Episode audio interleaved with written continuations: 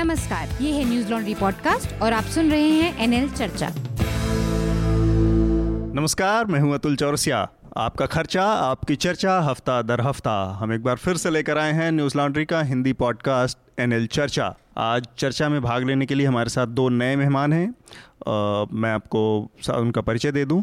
आ, हमारे साथ पत्रकार हैं स्वाति अर्जुन। स्वाति अलग अलग अलग मीडिया प्लेटफॉर्म पे लिखती रहती हैं। इसके अलावा दिल्ली विश्वविद्यालय में शिक्षण का काम भी करती हैं। स्वागत है आपका Swati. Thank you so much और इसके अलावा हमारे साथ एक नए मेहमान हैं प्रतीक गोयल। प्रतीक ने हाल ही में न्यूज़ लॉन्ड्री ज्वाइन किया है। आगे से प्रतीक की खबरें आप न्यूज़ लॉन्ड्री पर देखेंगे। प्रतीक पुणे में रहकर और महाराष्ट्र और उस रीजन में हमारे लिए खबरें करेंगे। स्वागत है प्रतीप आप thank you sir thank you sir और हमारे साथ इसके अलावा न्यूज़ लॉन्ड्री के असिस्टेंट एडिटर राहुल कोटियाल है। राहुल आपका भी स्वागत है। नमस्कार। और इसके अलावा फ़ोन लाइन पर हमारे साथ मौजूद हैं हमारे न्यूज़ लॉन्ड्री के स्पेशल कॉरेस्पॉन्डेंट अमित भारद्वाज। हम आज की चर्चा आगे बढ़ाएँ, इससे पहले मैं सरसरी तौर पर आप लोगों को जो चर्चा के विषय हैं, उनके बारे में आपको संक्षिप्त में परिचय दे दूँ। एक तो बड़ा मुद्दा इस हफ़्ते रहा जो चर्चा में रहा, वो उत्तर प्रदेश में एप्पल के एक एग्जीक्यूटिव की पुलिस एक कांस्टेबल के द्वारा गोली मारकर की गई हत्या का मामला कथित तौर पर, और इस मामले ने काफ़ी तूल पकड़ा।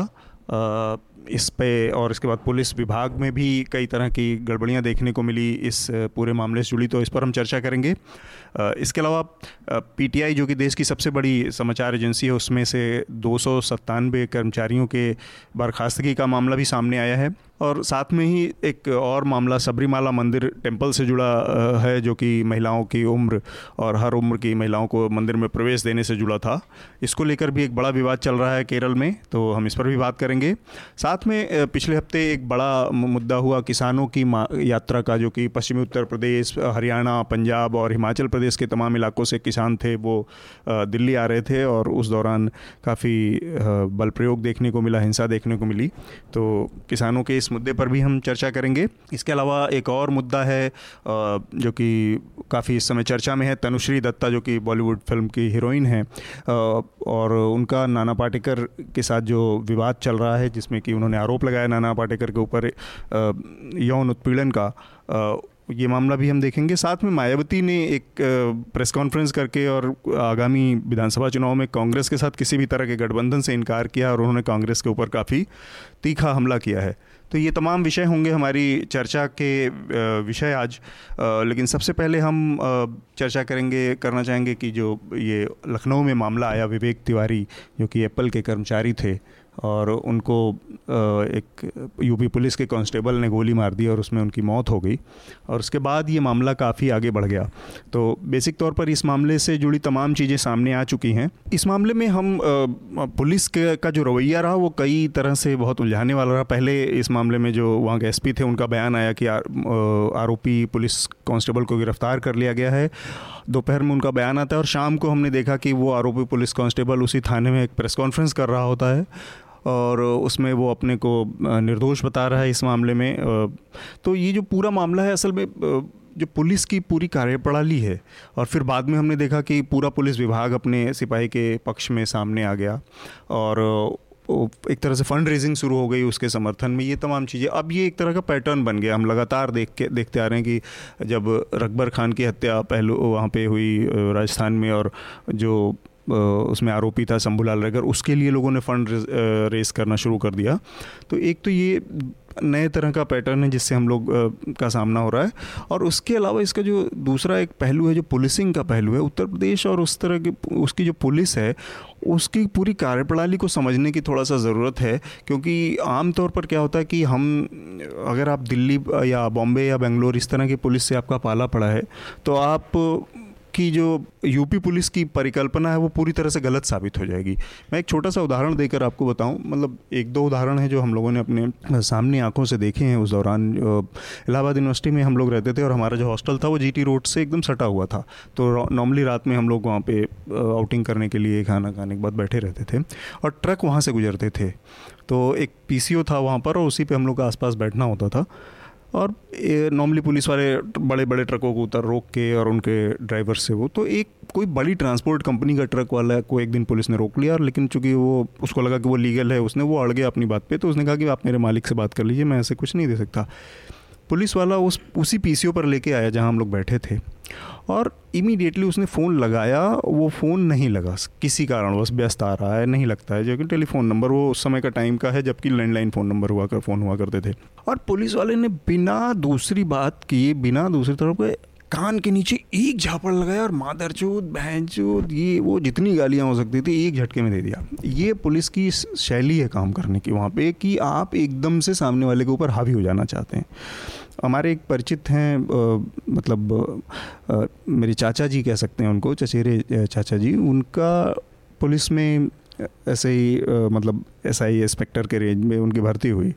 तो ट्रेनिंग प्रोसेस के बारे में वो अपने बताते थे कि उनकी जो ट्रेनिंग होती है मतलब यूपी पुलिस में, वो कैसे उनकी ट्रेनिंग हुई कि उनसे जब बाकी फ़िज़िकल फिटनेस ये सब तो ट्रेनिंग होती थी, उसके बाद उनसे कहा गया कि अब तुमको गाली देना है।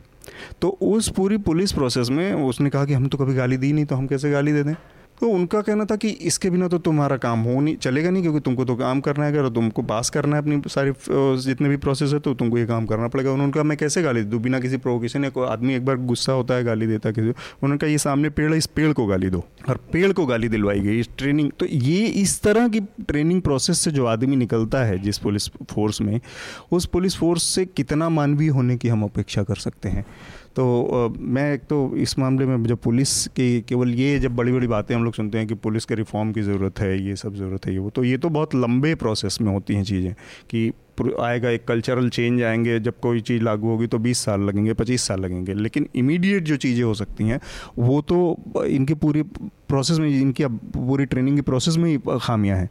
तो मैं, मैं स्वाति आपसे जानना चाहूँगा कि ये जो पूरा मामला है जो पुलिस की जो कार्यशैली है उसको आप कैसे देखते हैं? नहीं आपने जो बातें बोली हैं वो आ, अपनी तरफ़ से बिल्कुल हंड्रेड परसेंट सही है। लेकिन मुझे ऐसा लगता है कि राजनीतिक तौर पर अगर इसको देखा जाए तो ये कन्फ्लिक्ट ऑफ़ इंटरेस्ट है।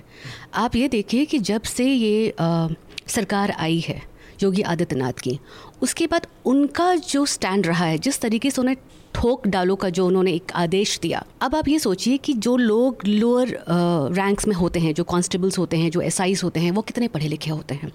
ठीक है हमारे यहाँ बहुत सारी चीज़ें काम करती हैं। आपके का आपका कास्ट इक्वेशन काम करता है आपका धर्म काम करता है। तो योगी आदित्यनाथ जो है वो बहुत ही प्रभावशाली व्यक्ति इस लिहाज से हैं क्योंकि वो एक बहुत बड़े मंदिर पीठ के अध्यक्ष भी हैं।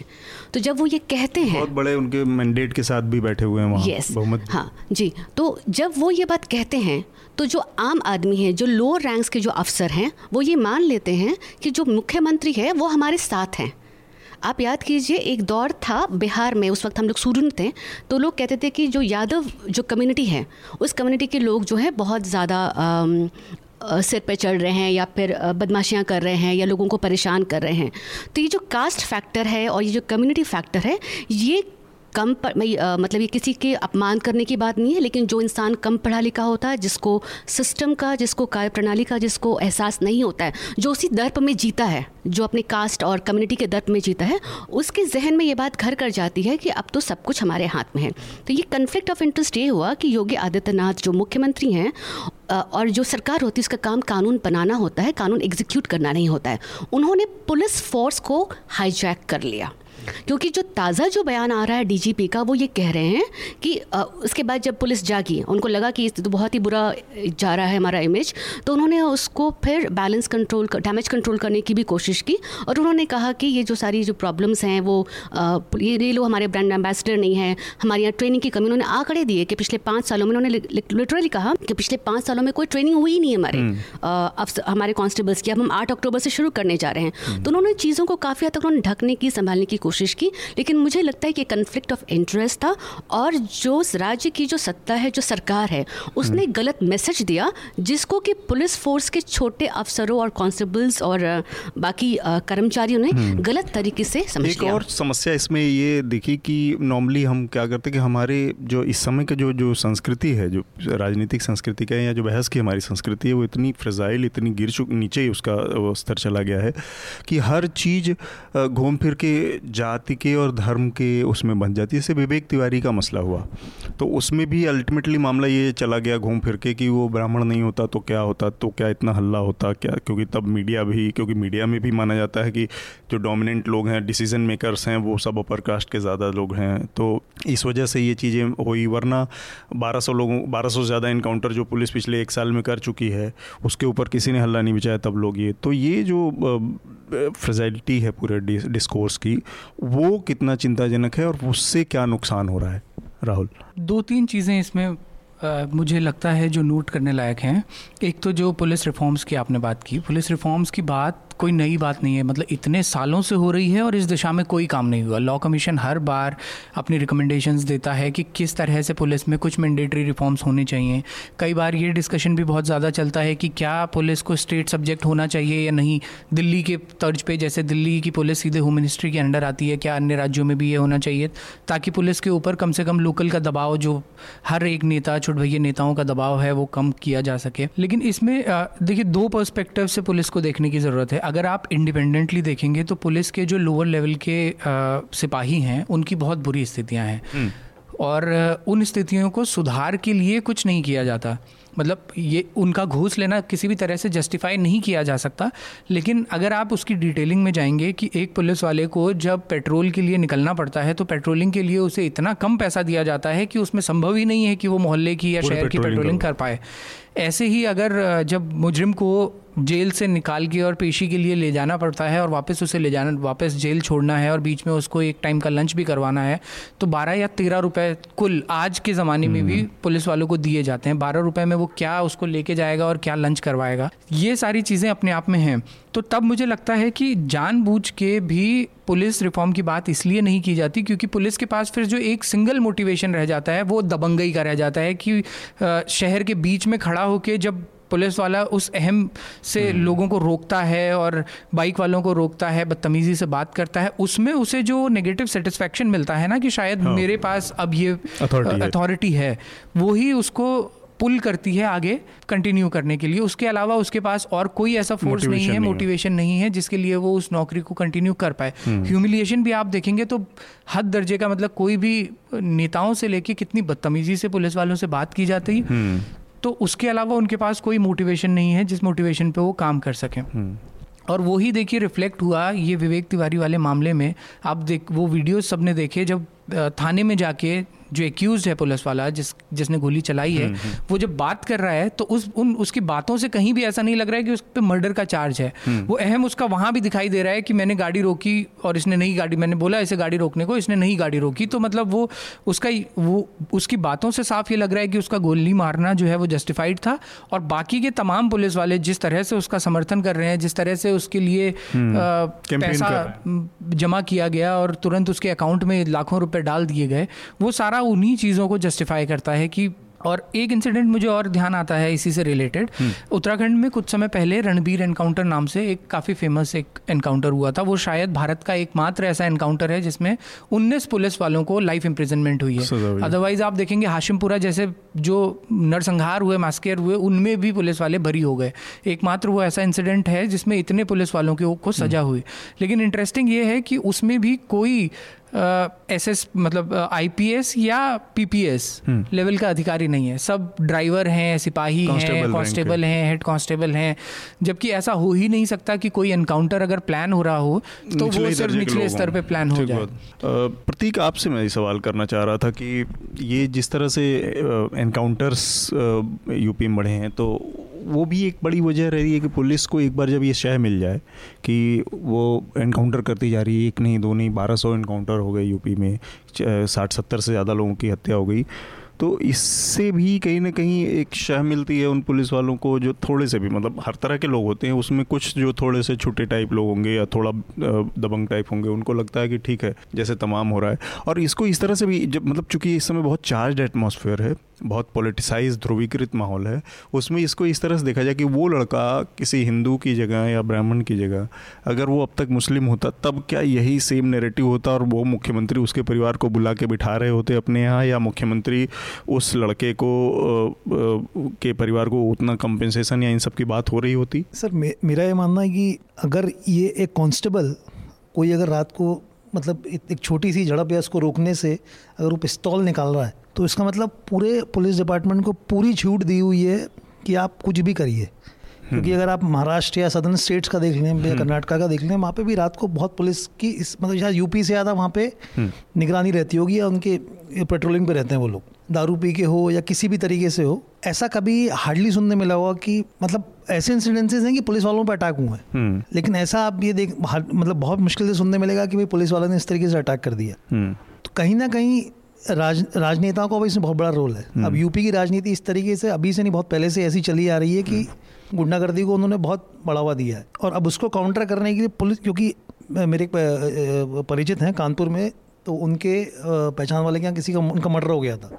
कुछ साल पहले योगी आदित्यनाथ की सरकार आने के आई थिंक दो तीन महीने पहले हम्म। तो उसके बाद काफ़ी उन लोगों ने मतलब सीएम से मिलने भी गए मुख्यमंत्री से मिलने भी गए हम्म।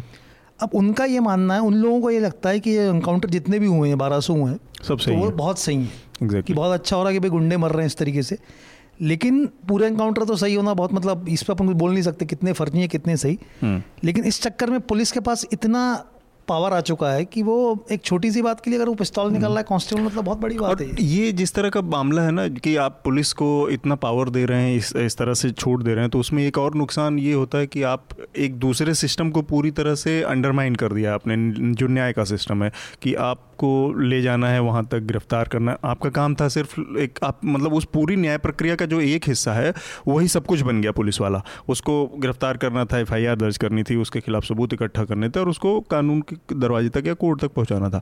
अब ये सारी चीज़ों को बाईपास करके एक एकदम सीधा सरल तरीका आपने निकाल लिया। तो ये जो सीधा सरल तरीका था इसके साइड इफ़ेक्ट होंगे ही होंगे। जो हम विवेक तिवारी जैसे लोगों के उसमें भी देखते हैं आ, कुछ और हाँ। करना चाहती हूँ। हाँ। जो आपने बात की कि कास्ट और अगर विवेक तिवारी विवेक तिवारी नहीं होते कोई मुस्लिम होते या कुछ होते तो मुझे ऐसा लगता है कि भरपूर कोशिश की गई इस केस का फ़ायदा पॉलिटिकल राजनीतिक फ़ायदा उठाने का हम्म। चाहे वो केजरीवाल ने जिस तरीके से बयान देकर के किया हम्म। या फिर चूँकि विवेक रात को किसी अपनी किसी कली को किसी फीमेल कलीग को छोड़ने जा रहे हैं घर तो उस मामले को ज़्यादा भड़काने की कोशिश की गई लेकिन बाद में सीसीटीवी फुटेज से सारी चीज़ें क्लियर हो गई तो इसमें मैं ये कहना चाहूँगी कि एक तो विवेक की पत्नी कल्पना जो हैं वो बहुत ज़बरदस्त और बहुत ही जागरूक महिला हैं और बहुत उन्होंने हिम्मत से काम लिया दूसरी सना दोनों ही अपनी अपनी ज़िम्मेदारी बहुत अच्छे से निभा रही हैं हम्म। और यहाँ पे हम ये देख रहे हैं कि दोनों महिलाओं मतलब सना जिस पोजीशन पर थी कि रात को वो ढाई बजे कल्पना के हस्बैंड के साथ आ रही कल कल्पना ने एक बार भी नहीं कहा कि सना की कोई गलती है हम्म। तो ये जो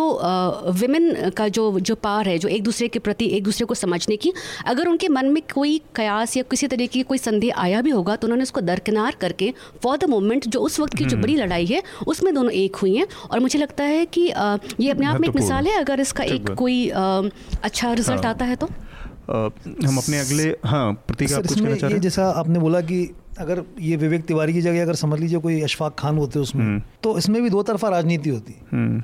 जो कि अगर सोशल मीडिया पे आप सोचें तो सीधा फ्री इल्ज़ाम लगते हैं कि भाई ये हम्म। मुसलमान युवक को मार दिया इस तरीके से और ये यू, यू बीजेपी सरकार क्या कर रही है और दूसरा जो आप बोल रहे हैं कि उसको बुलाते कि नहीं वो एक मतलब अलग हाँ मतलब पॉलिटिक्स का अपना जो हाँ। तरीका है करने का वो हर तरह के हिसाब से। हम अपने अगले विषय की तरफ़ बढ़ते हैं। जैसा कि आपको पता है पिछले हफ़्ते किसानों का एक बड़ा रेला आया आ रहा था पश्चिमी उत्तर प्रदेश से हरियाणा से पंजाब से हिमाचल प्रदेश के अलग अलग हिस्सों से। और उसको दिल्ली बॉर्डर पे गाज़ियाबाद के पास उसे रोक लिया गया और वहाँ पर काफ़ी हिंसा देखने को मिली जिसमें और ये संयोग से दो अक्टूबर की तारीख थी और गांधी दिवस और अहिंसा दिवस भी था उस दिन। और उस दिन तो इस मामले को उस दिन स्पॉट पे ही रहकर अमित कवर कर रहे थे। हमारे साथ अमित फ़ोन पर इस बार जुड़ रहे हैं।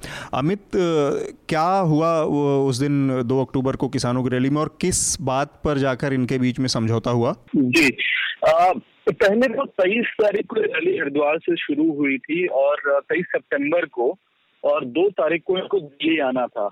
और ये भारतीय किसान यूनियन इस पूरे प्रोटेस्ट को लीड कर रहा था। ये वही भारतीय किसान यूनियन है महेंद्र टिकैत की लेगेसी को फॉलो करता है। और इनफैक्ट महेंद्र टिकैत की ही का ही बनाया हुआ यूनियन है।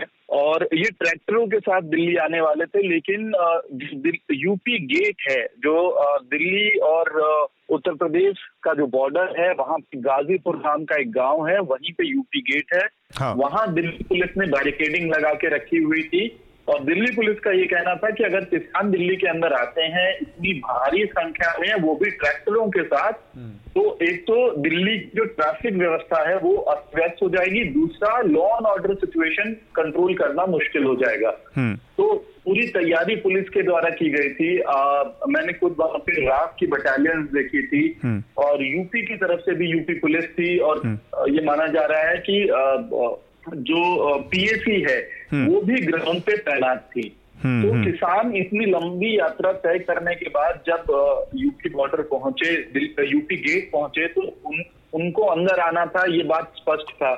पुलिस ने उनका रास्ता रोक के रखे हुए था। घंटों तक जद्दोजहद चलती रही और अंततः एक बैरिकेड पहले टूटा। हाँ। और मौके पे जब ये बैरिकेड टूटा था उस वक्त मैं वहाँ था नहीं लेकिन एक साथी पत्रकार से फ़ोटो जर्नलिस्ट जो वही एक तो ऊपर से फ्लाईओवर जा रहा है गाजियाबाद का और नीचे ये पूरा मूवमेंट था हज़ारों किसानों का मूवमेंट था हम्म। तो वो नीचे से फ्लाईओवर का के उस वक्त दिल्ली पुलिस ने वाटर कैनन चलाना शुरू किया हम्म। और एक ट्रैक्टर बताते हैं कि बिल्कुल उस वाटर कैनन की धार के सामने था हम्म, जो पंद्रह बीस मिनट का वाटर कैनन चलता रहा अंततः जो बैरिकेड था उस बैरिकेड को ट्रैक्टर चढ़ गया। हम्म। उसके बाद लाठियाँ चली फिर रबर टीयर गैस जो बुलेट्स होते हैं हाँ। वो चले और टीयर गैस का इस्तेमाल किया पुलिस ने हम्म। भीड़ को तरबतर करने के लिए। अमित एक चीज़ तो बताइए इनकी मांगे क्या थी?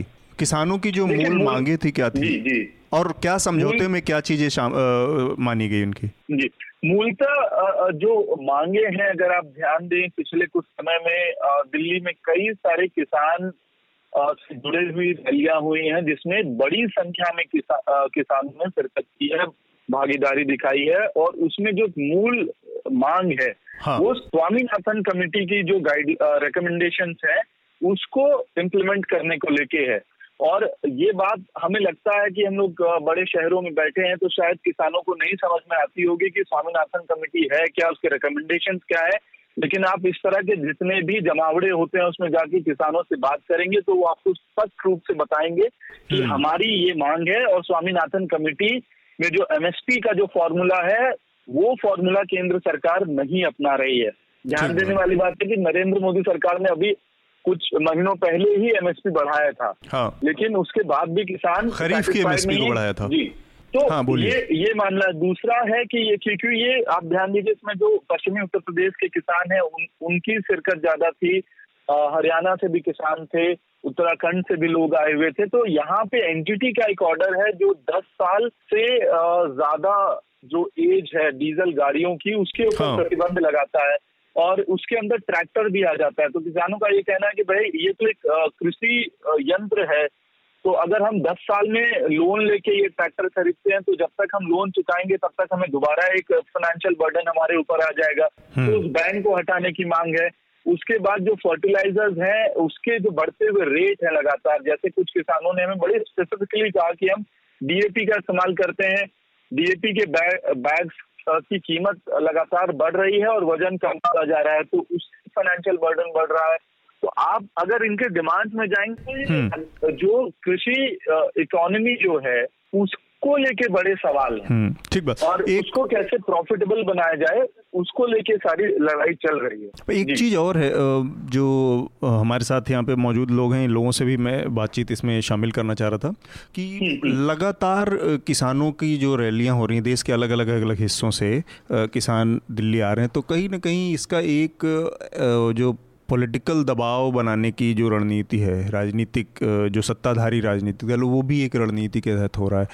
ऐसा नहीं है कि केवल किसान, किसानों की समस्या तो बहुत बर्डन ज़रूरी है ही है और वो लगातार सब में ये निकल के आ रहा है जो एमएसपी की प्राइसिंग का मामला है या समय से जो भुगतान का मामला है ये सब बहुत बड़ी चिंताएँ हैं। इसके अलावा बड़ी बड़ी बातें सरकारों की तरफ़ से भी कही गई कि कस किसानों की जो आय है उसको बढ़ाने का मसला है। लेकिन जो राजनीति इसके पीछे का जो का जो हिस्सा है कि अब एक और रैली आ रही है तो ये क्या इससे मतलब इन इनकी जो किसानों की जो समस्या है उसकी लेजिटिमेसी या उसको कुछ आ, वो कम होती है या वो समस्या कुछ कम होती है? आ, छोटा संक्षेप में स्वाति आपसे और राहुल आपसे। उनकी समस्या कम तो बिल्कुल नहीं होती है, क्योंकि मुझे ऐसा लगता है कि जब हम किसानों की बात करें, जो मांगे, जो उन्होंने कहा, स्वामीनाथन रिपोर्ट में जो चीज़, जो जो सजेशंस दिए गए हैं, वही मूलतः उनकी मांगे हैं। लेकिन कुछ बेसिक अगर हम आसान शब्दों में समझें तो वो चाह रहे हैं कि सत्तर साल की उम्र के जो किसान हो चुके हैं, उनको पेंशन मिलनी चाहिए। इलेक्ट्रिसिटी उनको मुफ़्त मिलनी चाहिए।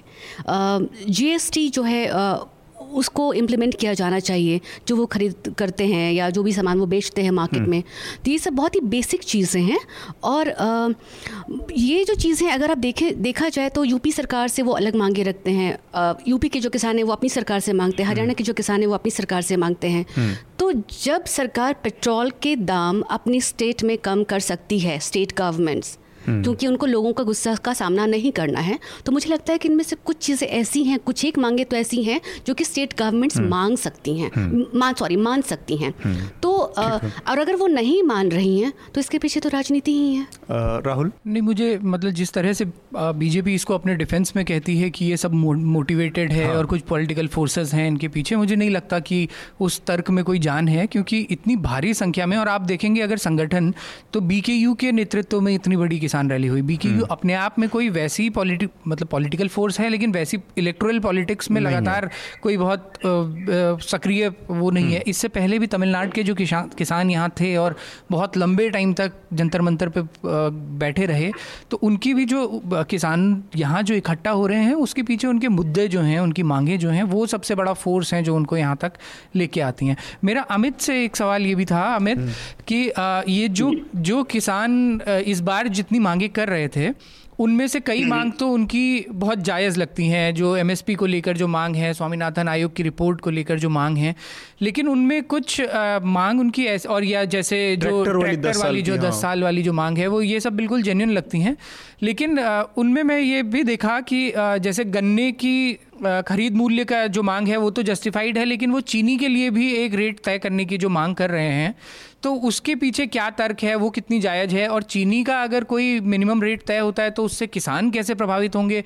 क्योंकि आ, मतलब उनको तो अल्टीमेटली सिर्फ़ गन्ने से, गन्ने लेना, से देना, लेना हाँ। देना है। गन्ना उनका अगर बिकता है सही रेट पे तो गन्ने के आगे बाई प्रोडक्ट्स क्या क्या होते हैं उनसे किसान कैसे प्रभावित हो रहे हैं? तो एक तो ये मांग उनकी समझ में हम्म। नहीं आई और ऐसे ही हम्म। एक उनकी एक मांग और है कि समरसिबल या पानी निकालने के लिए जो बिजली वो इस्तेमाल करते हैं उसे पूरी तरह से मुफ़्त कर दिया जाए तो इन डिमांड्स हम्म, को मतलब लॉजिकली कैसे देखा जा रहा है और किसान मतलब क्या जस्टिफिकेशन दे रहे हैं इनके लिए हाँ। मैंने यही पूछा इनफैक्ट पंद्रह मांगों के बारे में और ये भी पूछा कि भाई प्रदर्शन आप कर रहे हैं इससे मिलता क्या है तो ये जवाब आया कि आ, हमें पता है कि भाई हम सरकार को पंद्रह मांग देंगे तो उसमें सात आठ नौ सरकार मान लेगी तो इसलिए भी ज़रूरत है कि लिस्ट लंबी हो कि उसमें भाई जोड़ घटा करके कुछ ना कुछ हमारे हाथ में आ जाए। दूसरी बात जो है बिजली को लेके ये मसला इसलिए भी उठा है बीकेयू फिर वही बात की पश्चिमी उत्तर प्रदेश उत्तराखंड इन इन इलाकों से ज़्यादा लोग आए थे। हम्म। और ये इसलिए बात उठाई जा रही है क्योंकि योगी आदित्यनाथ की सरकार आने के बाद और जब निकाय चुनाव हो गए थे उसके बाद बिजली की कीमतें बढ़ाई गई हैं उत्तर प्रदेश में। तो उससे जो फिर जो उनका रेवेन्यू मॉडल है उस पर असर पड़ता है।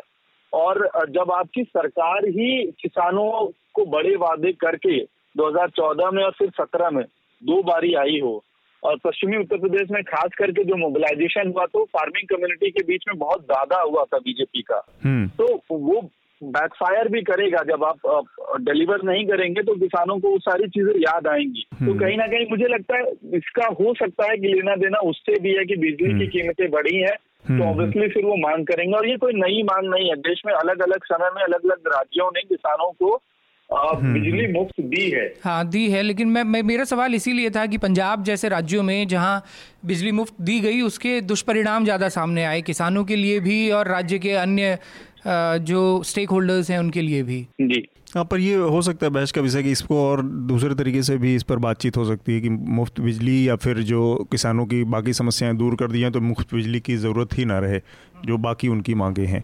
मैं इसमें प्रतीक से जानना चाह। रहा हूँ प्रतीक आप चूँकि पुणे और उस इलाके में रहे हैं ज़्यादातर टाइम अभी कुछ दिन पहले मराठों मराठा वहाँ पे भी बहुत बड़ा किसानों का एक आंदोलन हुआ।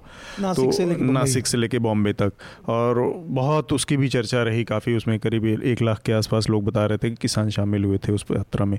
तो उसमें भी क्या इसी तरह की मांगे थी और वहाँ पे क्या डिस्ट्रेस कुछ अलग तरह के हैं किसानों के ऊपर या इसे क्योंकि गन्ना बेल्ट तो वो भी है महाराष्ट्र का भी तो उसमें ज़्यादातर किसान पश्चिमी उत्तर प्रदेश जैसे ही किसान होंगे? सर ये मतलब जैसे कि ये जो सबसे पहले एम की बात नरेंद्र मोदी ने की थी दो में नागपुर के भाषण में। हाँ। तब उन्होंने बोला था कि भाई एम जो भी डेढ़ गुना उस तरीके से वो पूरा बढ़ा के देंगे। लेकिन आज तक वो अभी रिसेंटली उन्होंने खरीफी क्रॉप पे किया। अब महाराष्ट्र की अगर आप देखें तो मराठवाड़ा और विदर्भ का रीजन वहाँ सूखा तो पड़ता ही है और सूखा पिछले बहुत सालों से चला आ रहा है हम्म।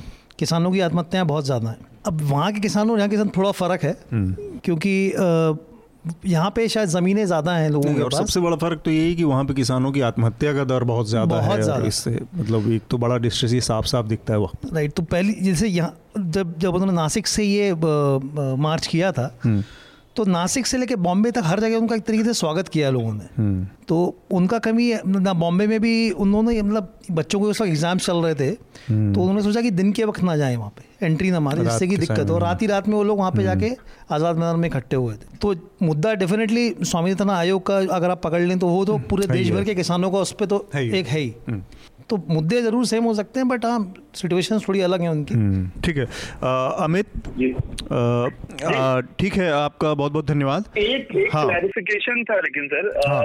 कि प्रतीक भाई जो बोल रहे थे अभी कि डेढ़ गुना किया है नरेंद्र मोदी सरकार ने एमएसपी को हाँ. वो डेढ़ गुना है नहीं असल में वो आंकड़ों का का खेल है वो फेरबदल है हम्म, हम्म। आपने एक खुद से रेट तय कर लिया कि भाई एक अमाउंट होगा और उसके बाद इंक्रीमेंट किया है अगर परसेंटेज इंक्रीमेंट में भी हम जाएँगे हाँ। तो यूपीए की सरकार ने इससे ज़्यादा बड़े परसेंटेज परसेंटेज इंक्रीमेंट दिए एमएसपी में पहले हम्म। तो ये जो पूरा डेढ़ गुना का जो दावा किया जा रहा है नरेंद्र मोदी सरकार भाजपा के द्वारा हम्म। ये असल में बहुत बड़ा आंकड़ों का खेल है और हम्म। इन दावों को झूठ बोला जाए तो बहुत एग्जेजरेशन नहीं होगा ठीक बात है। लागत सब जगह जब अलग अलग है तो लागत का डेढ़ गुना आप एक ही पैरामीटर पे कैसे तय कर सकते हैं और वो भी खुद ही?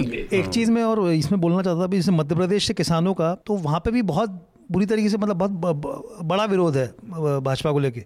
लेकिन उसको अभी काउंटर करने के लिए भावंतर की जो स्कीम चलाई है उन्होंने हम्म। तो उससे किसानों को बहुत फ़ायदा हो गया। अच्छा। तो अभी चुनाव को देखते हुए उन्होंने ठीक एक साल पहले भावंतर की स्कीम चलाई काफ़ी सक्सेसफुल रही हो वहाँ पे। ठीक है तो इस पर भी हम इसका एक एनालिसिस करके और फिर ओवरऑल कंपैरिजन कर सकते हैं कि अगर ये सक्सेसफुल है तो बाकी जगहों पर इसके इम्प्लीमेंटेशन की क्या चीज़ें हो सकती इसको करने का शुरू करने का तैयार कर ओके ठीक है। थैंक यू अमित आपका? धन्यवाद। हम अपने अगले विषय की तरफ़ बढ़ते हैं अब जो कि सबरीमाला मंदिर में जो सुप्रीम कोर्ट का फैसला आया है और महिलाओं के प्रवेश से जो पाबंदी थी उसको हटा दिया है सुप्रीम कोर्ट ने। इसके खिलाफ पिछले हफ़्ते हमने देखा एक बहुत बड़ा वहाँ पर प्रोटेस्ट हुआ, विरोध प्रदर्शन हुआ, जिसमें जो सबसे आश्चर्यजनक बात देखी वो ये थी कि करीब चालीस पचास हज़ार लोगों की भीड़ उतर आई इस फैसले के ख़िलाफ़ और उसमें ज़्यादातर महिलाएँ थी। तो ये जो बार बार कहा जा रहा था कि महिलाओं का ये मसला है और महिलाओं के साथ भेदभाव मंदिरों में हो रहा है, ऐसे तो देश के तमाम मंदिरों में इस तरह की छोटी छोटी छोटी जगह चीज़ें होती रहती हैं। तो इसने एक दूसरे तरह की बहस को जन्म दिया है कि महिलाएँ अगर उसके ख़िलाफ़ उतर रही हैं तो ये, इसकी वजह क्या हो सकती है? पहले तो मैं स्वाति आपसे जानना चाहूँगा कि जो ये सुप्रीम कोर्ट का फैसला आया वो कितना महिलाओं के हित में है और कितना ये धार्मिक मामलों में हस्तक्षेप जैसा है? एक्चुअली uh, अगर हम ऑब्जेक्टिव तरीके से इसको देखें तो ये दोनों ही बात है। uh, फैसला uh, निसंदेह बहुत ही अच्छा है। अगर आप संविधान के हिसाब से देखें कॉन्स्टिट्यूशनल राइट्स के हिसाब से देखें और अगर आप सामाजिक जो एक सिस्टम है उसके हिसाब से देखें कि छुआछूत नहीं होनी चाहिए क्योंकि अगर पीरियड्स के दौरान महिलाओं को नहीं जाने दिया जाता है मंदिरों में तो एक तरीके से उनके साथ अनटचेबिलिटी वाला हम्म। व्यवहार किया जा रहा है।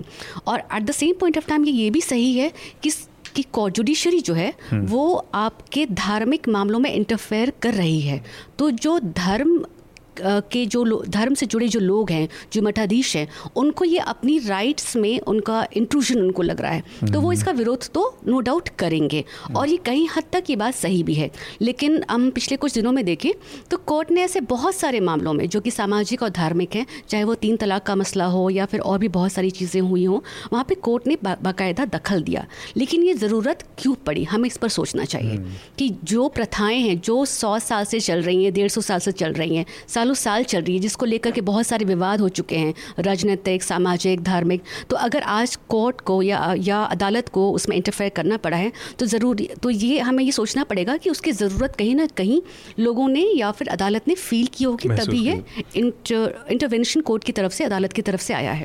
जो स्वाति कह रही हैं कि कुछ लोगों को जिनको इससे नुकसान होगा ऑब्वियसली उसका एक विरोध भी स्वाभाविक तौर पर होगा। तो ये जो प्रोटेस्ट हुआ इसके पीछे नायर सर्विस सोसाइटी जो कि अपर क्लास ब्राह्मण का एक पूरा ग्रुप है वहाँ पर जो कि मंदिर के क्षत्रिय हाँ। तो नम्बियार नायर। तो उन लोगों का एक ग्रुप है जो कि जिन्होंने इस पूरे प्रोटेस्ट को आयोजित किया। पर मुझे दिमाग में एक और सवाल छोटा सा है कि देखिए या तो आप आस्तिक हो सकते हैं या फिर आप नास्तिक हो सकते हैं। आपको मानना है, नहीं मानना है। अब जब आप आस्तिक हैं तो वहाँ पे तर्क नहीं चलता। कोर्ट के भी तर्क नहीं चलते और कोई और भी तर्क नहीं चलता। जैसे मैं एक छोटे से उदाहरण से बात करूँ कि आप अक्षत देते हैं या आहुति दे रहे हैं यज्ञ में तो आप तीन उंगली से देने की प्रथा है। तो अब लार्जर तौर पे लॉजिक ये कहता है कि मुट्ठी से उठाओ डाल दो, लेकिन वो कहती, लेकिन धर्म आपका कहता है कि आप तीन उंगली से उठा के उसमें अक्षत आपको डालना है। वो आहुति डालनी है। दूसरा तर्क ये कहता है कि बाकी दो उंगलियों के साथ भेदभाव क्यों हो रहा है? तो वो तो तर्क से नहीं चलेगा। वो तो अपने हिसाब से चलेगा कि वहाँ होती और वो विधान दुनिया भर के हैं। तो आप या तो उस तर्क को धर्म को माने या फिर तर्क को माने।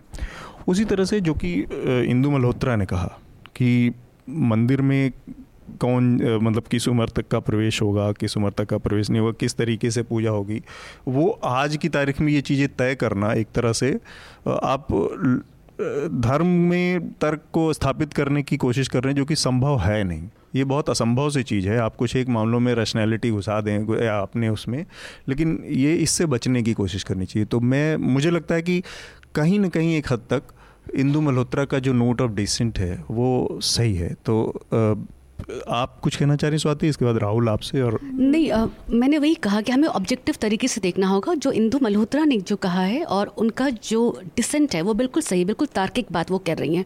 लेकिन ये जो जब हम मूल मुद्दे पर आते हैं कि एक बड़ा वर्ग है महिलाओं जिसमें महिलाएँ शामिल थी हम्म। जो आकर के जिन्होंने बाहर आकर के विरोध किया इस फैसले का तो ये भी खबरें आई कि वो एक प्रमुख वर्ग से आती हैं ब्राह्मण हैं क्षत्रिय हैं तो फिर उसके बाद वो जो वर्ग है वो किसी पर्टिकुलर पॉलिटिकल पार्टी का समर्थक का है हम्म। तो वो वहाँ पे से वो फिर राजनीति चली आती है मैं एक बात कहना चाहती हूँ कि आ, ये जो एक सिस्टम है कि महिलाएँ पीरियड्स के वक्त मंदिरों में नहीं जाएँगी ये तो हमारे घरों में है हाँ। ये तो हमारे घरों में है आप रसोई में नहीं जाती हैं हाँ, आप पूजा नहीं करती हैं उस, exactly. उस दौरान तो ये जो चीज़ें हैं कि क्या ये हम इसको इस तरीके से देख सकते ये बहुत बड़ा प्रतीक है।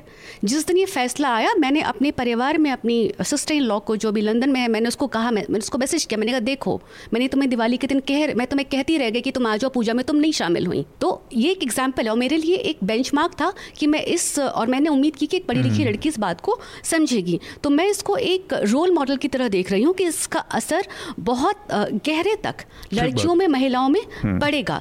सेकेंड चीज़ जो ये है कि females are the carriers of patriarchy ये जो पूरा सिस्टम है चाहे मतलब महिलाएँ वोट भी डालती हैं तो जो घर के पुरुष जो कहते हैं उनको देती हैं तो मुझे इसमें कहीं ना कहीं ये समझ में आता है कि जो भी विरोध प्रदर्शन हो रहा है ये अकेले सिर्फ़ महिलाओं का फैसला नहीं है क्योंकि वो एक बहुत हम्म। बड़े पुरुष वर्ग के स्वार्थ को सिद्ध करता है हम्म। तो उसके पीछे जो इंस्टिगेटर है वो पुरुष वर्ग है जो कि मूल तौर पे जो ज़्यादा बड़े रोल जो प्ले करता है राजनीति हम्म। में राहुल? हाँ मैं इस बात से एग्री करता हूँ और इसीलिए मुझे कोई हैरानी नहीं हुई थी जब बहुत सारी महिलाएँ इसके विरोध में आ गई थी कि हमारे समाज में जो पेट्रियार्की है उसमें सभी की ग्रूमिंग ऐसे ही होती है कि वो उनकी मान्यताएँ हम्म। उस पेट्रियार्की को स्वीकार करती हैं। बचपन से ही एक बच्चे चाहे वो लड़का हो चाहे वो लड़की हो। इसीलिए आगे बढ़ के महिलाएँ कभी उसको ऐसे चुनौती नहीं दे पाती क्योंकि उनकी ग्रूमिंग बचपन से वैसे ही हुई है। दूसरा जो आपने कहा कि जहाँ आस्था होती है वहाँ तर्क की गुंजाइश नहीं होती और या तो आप आस्तिक हो सकते हैं या आप नास्तिक हो सकते हैं मैं पूरी तरह से उससे एग्री नहीं करता मतलब मुझे हम्म। ये लगता है कि आस्तिक लोग भी कई बार रैशनल हम्म। तरीके से या लॉजिकल तरीके से चीज़ों को देखते हैं और हम लोग ये हिंदू धर्म या कोई भी धर्म अगर इवॉल्व हुआ है धीरे धीरे तो उसके पीछे वही कारण है क्योंकि हम्म। हमारे धर्म में तो सती प्रथाएँ जैसी चीज़ें भी थी लेकिन धीरे धीरे उसको हटाया गया और वर्ण व्यवस्था में जितनी मज़बूत वो पहले थी उससे हालाँकि अभी भी बहुत गहरी पैठ है उसकी हम्म। लेकिन वो अगर कमज़ोर हुई है टूटी है तो उसी रैशनल की वजह से टूटी है कि लोगों का धर्म में विश्वास रहते हुए भी इवोल्यूशन के लिए उन्होंने सोचा उस दिशा में आगे बढ़े इसलिए ऐसा हुआ। मैं ये पर्टिकुलर सबरीमाला वाला जो फैसला है ये अपने आप में बहुत वेलकमिंग है ऐसा होना चाहिए। बिल्कुल धर्म के आधार पर भेद लिंग के आधार पर भेदभाव कहीं भी नहीं होना चाहिए। मैं दो पॉइंट्स इसमें देखता हूँ। एक तो है लीगल पॉइंट जिसका ज़िक्र इंदु मल्होत्रा जो जिन्होंने। डिसेंडिंग जजमेंट दिया है उन्होंने भी किया है कि लीगली भी इसको अगर देखें तो ये दो फंडामेंटल राइट्स का आपस में क्लैश है एक आपका आर्टिकल 14 है जो लिंग के आधार पर भेदभाव से प्रतिबंधित। रोक लगाता है लेकिन दूसरा है आर्टिकल 25 जो धार्मिक मान्यताओं को पूरी तरह से फॉलो करने की छूट देता है अब मुद्दा ये हो जाता है कि क्या उस मंदिर में महिलाओं का प्रवेश आपके धर्म की एक उतनी मज़बूत चीज़ है यही सेम डिबेट तीन तलाक वाले मामले में भी थी कि ये माना कोर्ट ने यही परखना था कि क्या तीन तलाक इस्लाम का मूल में शामिल है या नहीं है। जब जजेस को ये लगा कि ये इस्लाम के मूल में नहीं है इसलिए उसे हटा दिया गया। अगर मूल में होता तो उसको हटना बहुत डिफ़िकल्ट हो जाता क्योंकि तब वो दो फंडामेंटल राइट्स का आपस में क्लैश हो जाता। वही यहाँ पे भी हुआ है। अब दूसरा पॉइंट ये है मेरा कि इसको लार्जर पर्सपेक्टिव में अगर देखेंगे इस फैसले को तब ये बड़ा अजीब सी सिचुएशन पूरे देश में पैदा कर देगा। जो मैं कह रहा था मेरे मतलब मेरे कहने के जो मतलब यही था कि असल में आप जो सामाजिक उसमें नए समय की जो जैसे आपने जो सती प्रथा का ज़िक्र किया ये चीज़ें समाज के सुधार आंदोलनों से शामिल हुई हम्म। चीज़ में और जब आप किसी आर्टिफिशियल लॉ के ज़रिए कानून के ज़रिए मतलब ठीक है ये भी एक तरीका हो सकता है मैं ये नहीं कह रहा हूँ लेकिन जब इसकी कोई कानूनी तरीके से इन चीज़ों को सामाजिक सुधार में शामिल करना लेकिन उसका भी महत्व तो है जैसे जो कि ये कह रहे थे कि एक सिंबल बनता है जैसे तीन तलाक के ही मामले में एटलीस्ट वो डिटरेंट है बन जाता है और आपके लिए कम से कम जो उसका खिलाफत करना चाहे उसके लिए एक फोरम है हम्म। एक मौका देता है वो मौका नहीं। पर मेरा सवाल यही था कि जो चीज़ वो चीज़ें सामाजिक उसमें कितनी ग्राह्य हो सकती हैं? हिंदू जो विवाह अधिनियम है उसमें ही की तमाम चीज़ें आज तक हम बहुत सारी लागू नहीं करवा पाए। लेकिन फिर भी ये तर्क नहीं हो सकता कि वो नहीं होना चाहिए। हम्म, और कानून को तो मतलब एक न्यूट्रल पक्ष में खड़ा होना बहुत ज़रूरी हाँ। है। मतलब सती प्रथा भी अंग्रेज़ों ने एक कानून बनाया था उसके अगेंस्ट फिर वो धीरे धीरे करके जबकि उस समय तो और डिफ़िकल्ट था क्योंकि कानून बनाने वाले हम्म। बाहर के लोग थे जो हमारे धर्म को नहीं समझते नहीं। थे।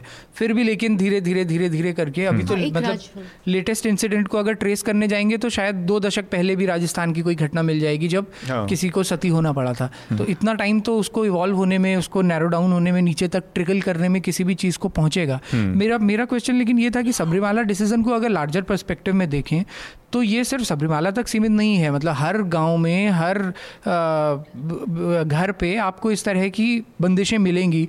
अभी दो साल पहले की ही बात है, उत्तराखंड में तरुण विजय, जो भाजपा के राज्यसभा सांसद थे, वो दलितों के प्रवेश को लेकर एक रैली के साथ में उस मंदिर में गए और मैं वहाँ मौजूद था उस दिन इनके तरुण विजय के पहुँचने से पहले वहाँ तमाम लोग थे जो मेरे से ये बात बोल रहे थे कि नहीं, हम कोई भेदभाव नहीं करते। अब देखिए, आप भी बाहर से आए हैं, हमें नहीं पता आप किस जाति के हैं, कोई रोक नहीं है, आप जब चाहे जाएँ, चले जाएँ। लेकिन स्थानीय लोगों के बारे में उन्हें पता होता है कि उनके गाँव का कौन व्यक्ति किस जाति का है। तो वो व्यक्ति अगर उस मंदिर में घुस रहा है तो ये वहाँ के ब्राह्मण या जिनका उस पे डोमिनेंस है वो कभी स्वीकार नहीं कर सकते और नतीजा यही हुआ कि इतना खतरनाक पथराव हुआ कि उनकी जान पे बनाई थे, थी जाते सारे जाते लोगों की। हम्म। प्रतीक? सर ये मतलब ये शबरीमाला का ये जो है तो मैं थोड़ा सा ये बोलूँ कि ये केरला का जो मतलब उनका जो समाज है उसको ये पहली बात तो पेट्रियाकी से था मेट्रिनियल सोसाइटी है वहाँ पे। नायर जो सोसाइटी है। और अगर आप केरला में देखें तो वो मतलब शायद केरला और तमिलनाडु दो ऐसे राज्य हैं जो लड़की जब प्यूबर्टी पे पहुँचती है तो उसको सेलिब्रेट करते हैं। हम्म। वो लोगों को बुलाते हैं और मतलब खाना खिलाते हैं और इस तरीके से पूरा। तो ये जो शबरीमाला का ये मेन ट्रेडिशनल ज़्यादा है ये क्योंकि इसमें अगर आज कोई पुरुष भी जाता है तो वो चालीस दिन का उनको पूरा व्रत रखना पड़ता है और खुद से ही खाना बनाना पड़ता है और फ़िज़िकल रिलेशनशिप नहीं रख सकते आप उस दौरान। ये ट्रेडिशन जो है गलत है टोटली गलत है। और अभी मेरी जब ये इसको ऑर्डर आया था तब तब मेरे कुछ केरला के दोस्तों से मेरी बात हो रही थी, वो बोले थे कि भले ही कोर्ट ऑर्डर आ गया हो हम्म। कोई नहीं जाएगा। कोर्ट ऑर्डर कुछ कोई कुछ भी बोल दे लेकिन कोई जाएगा ही नहीं। और अगर मैं कोई जाएगा कि तो आस्था असल में होगा। जो होती है आस्था इतनी प्रबल होती है कि आप मतलब कानून के अंदर अभी शायद उतनी ताकत नहीं आ पाती आ पाई है कि वो वो आस्था को ओवर पावर कर जाए या उसके ऊपर चला जाए। कुछ लोग होंगे ऑब्वियसली जैसे हमने देखा हाजी बम्बई की हाजी अली दरगाह में घुसने के बल के लिए लोगों की। लेकिन आमतौर पर वो उसके एक लॉन्ग प्रोसेस में ही हो वो चीज़ और ये शुरू हुआ है वो शिंगनापुर से। वो वहाँ हम्म। सबसे पहले शनि शिंगनापुर। वो जो तृप्ति देसाई जो हाँ। थी उन्होंने वहाँ से वो शुरू किया कि भाई महिला को ही प्रवेश मिलना चाहिए। लेकिन ये ग्रेजुअल प्रोसेस के दौरान फ़र्क तो आएगा। हाँ। मतलब अभी जो पीढ़ी है अभी जो महिलाएँ पचास साठ साल की उम्र में है उम्र के उस पीढ़ी में है तो उनको बदलना बहुत मुश्किल है किसी भी चीज़ के लिए। लेकिन जो महिला अभी तीस साल की होगी और कल को उसकी अपनी बेटी होती है तो वो नहीं चाहेगी कि जो उसके साथ हुआ है वो उसकी बेटी के साथ हो। तो हम्म। वो तो एक ग्रेजुअल प्रोसेस होता है। हमें कोर्ट जो काम करती है कोर्ट आपको एक नया रास्ता दिखा रही है कि ये भी जीने का एक तरीका है। At the end of the day जो आस्था है वो आपका बिल्कुल निजी मसला है कि आप अपनी आस्था को किस तरीके से आप इसकी प्रैक्टिस करते हैं। ठीक है? ये चीज़।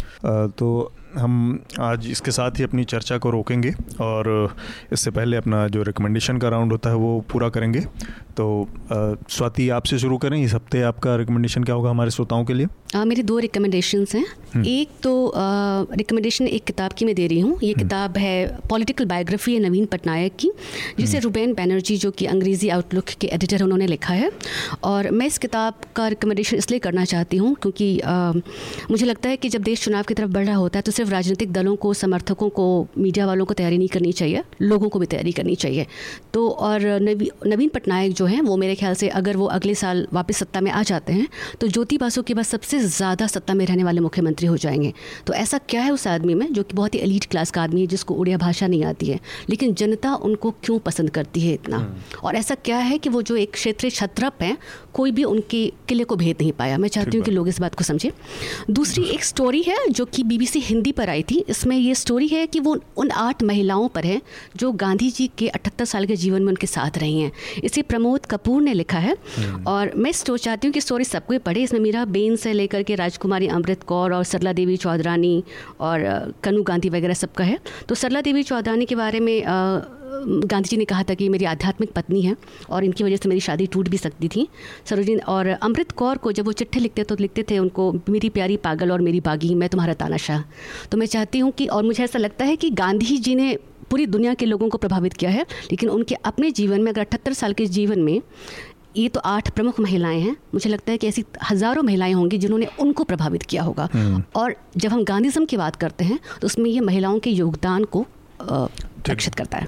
राहुल आपका रिकमेंडेशन मेरे भी दो रिकमेंडेशन हैं एक तो सबरीमाला से ही जुड़ा है जस्टिस काटजू ने इसके डिसेंटिंग व्यू के बारे में लिखा है द हिंदू में वो आर्टिकल है उसका टाइटल ही ए डिसेंटिंग व्यू है हम्म। छोटा सा आर्टिकल है हालाँकि मैं पूरी तरह से उस आर्टिकल से सहमत नहीं हूँ लेकिन वो पढ़ा जाना चाहिए लोगों को दूसरी हम्म। तरफ़ का भी एक व्यू समझना चाहिए हम्म। और दूसरा भी मेरा रिकमेंडेशन क्योंकि अभी गांधी जयंती हाल ही में गई है और गांधी को जिस तरह से डिस्क्रेडिट करने की और स्पेशली सोशल मीडिया में व्हाट्सएप और फेसबुक आने के बाद जिस तरह से एक चलन चल पड़ा है कि कुछ भी उनके बारे में बोल दिया जाए।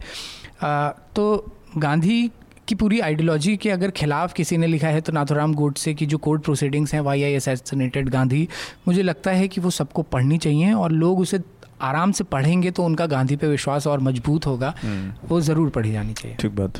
प्रतीक आपका रिकमेंडेशन सर मेरा रिकमेंडेशन है एक पुरानी किताब है all the prime minister's men Janardan Thakur ने लिखी थी बहुत पुराने। हम्म। तो आज के अगर मतलब अगर वो किताब पढ़ें तो आज की जो राजनीति चल रही है हम्म। तो उससे भी वो ज़्यादा उससे अलग नहीं है। बदला नहीं है कुछ। बदला नहीं है। ठीक बात। मेरे भी दो तीन रिकमेंडेशन है इनफैक्ट इस बार। एक तो दो न्यूज़ लॉन्ड्री की सीरीज़ है इस बार मैं न्यूज़ लॉन्ड्री को कायदे से इसमें प्लग कर रहा हूँ। न्यूज़ लॉन्ड्री हिंदी की। एक तो सीरीज़ है जो कि आनंद वर्धन ने लिख लिख रहे हैं हमारे लिए उसके दो हिस्से आ गए हैं तीसरा आने वाला है।